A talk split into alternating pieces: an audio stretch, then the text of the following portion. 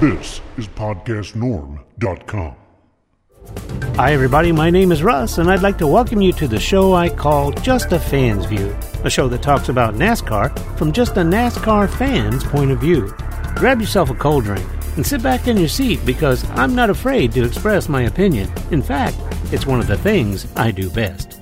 Today's show is Texas starts the round of eight from a NASCAR fan's view. The thing on everyone's mind is wondering whether or not Denny Hamlin will win the first race of the round of eight as he has in the last two rounds. I'm thinking that may be a possibility, but I'm not willing to jump on that wagon at the moment. Both Denny Hamlin and Kyle Larson started in the front row, and part of the round of eight right behind them. All of the remaining playoff drivers are starting in the top eight. Texas that say a lot about some of the drivers and their ability to get around the mile and a half oval at Texas. Without going into great detail right up front, there are a few other things to talk about first. The feud between Kevin Harvick and Chase Elliott seemed to continue last week at the Roval. When I say seemed, I really mean did continue. There was no doubt Harvick meant to put Elliott out and possibly rob him of a chance to win another race at the Roval, but I'm not so sure he meant it to be as severe as it was. I find it interesting that both Kyle Larson and Chase Elliott had problems that could have prevented their continuing in the playoffs, and both of their teams stepped in or stepped up to keep them in the hunt. Of course, we already know Larson ended up winning the Roval, and Elliott managed a 12th place finish with a highly damaged race car. Harvick, however, ended up overdriving himself into the wall, ending his race for the day and his chance to move on in the playoffs.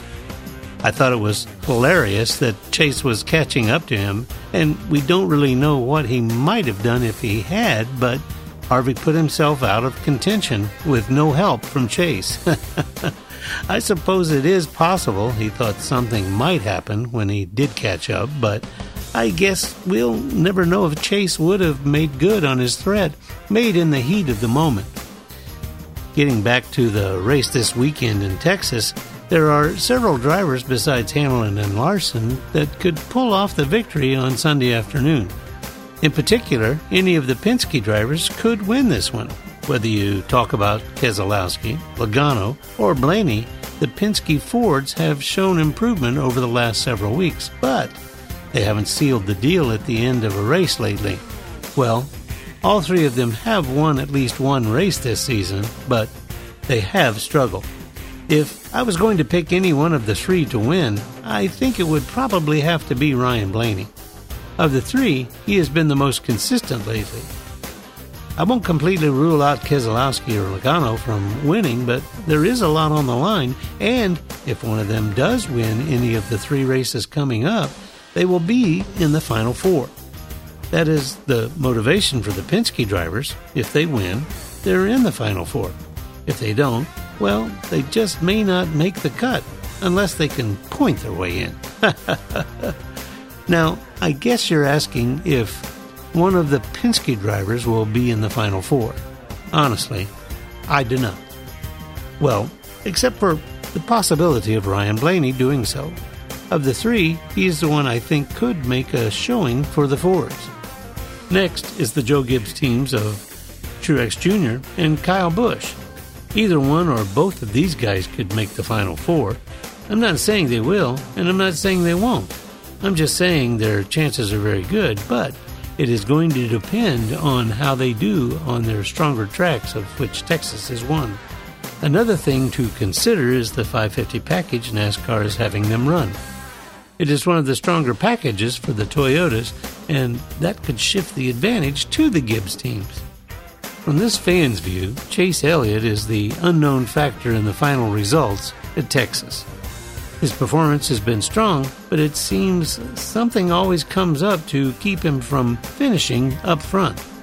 His run ins with Harvick have definitely hurt his situation, and it remains to be seen if NASCAR's talk with the two will make any difference in their feud, rivalry, or whatever you want to call it. It has made for some added intensity in the races, and, of course, the talking heads, in usual fashion, can't leave it alone. Personally, I hope they have decided to leave it in the rear view and both can get back to racing for the win rather than revenge. Still, I think Chase is a dark horse as the possible winner of this one. He, along with the other seven in the round of eight, is motivated by needing to perform and do everything possible to make the final four. These next three races are going to be filled with pressure and intensity, especially for those in the playoffs, and I don't think any of them want to just run near the front. This is a 500 mile race, and more than anything, I believe it's all about winning.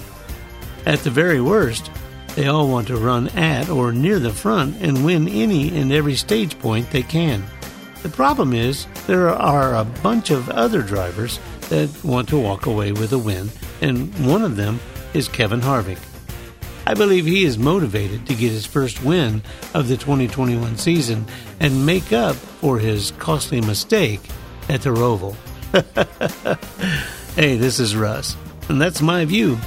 And I'll see you next time, right here at NASCAR Fans View, for just a fan's view of NASCAR racing. That's the show for today, and I'm really glad you took the time to be here. It is my hope that you enjoyed this time and that you will tell a friend where to find this show. Just a Fan's View is a production of, and all views expressed are strictly the opinion of Rusty Norman, Podcast Norm Productions, and PodcastNorm.com. Thanks for being here, and until next time, have a great week.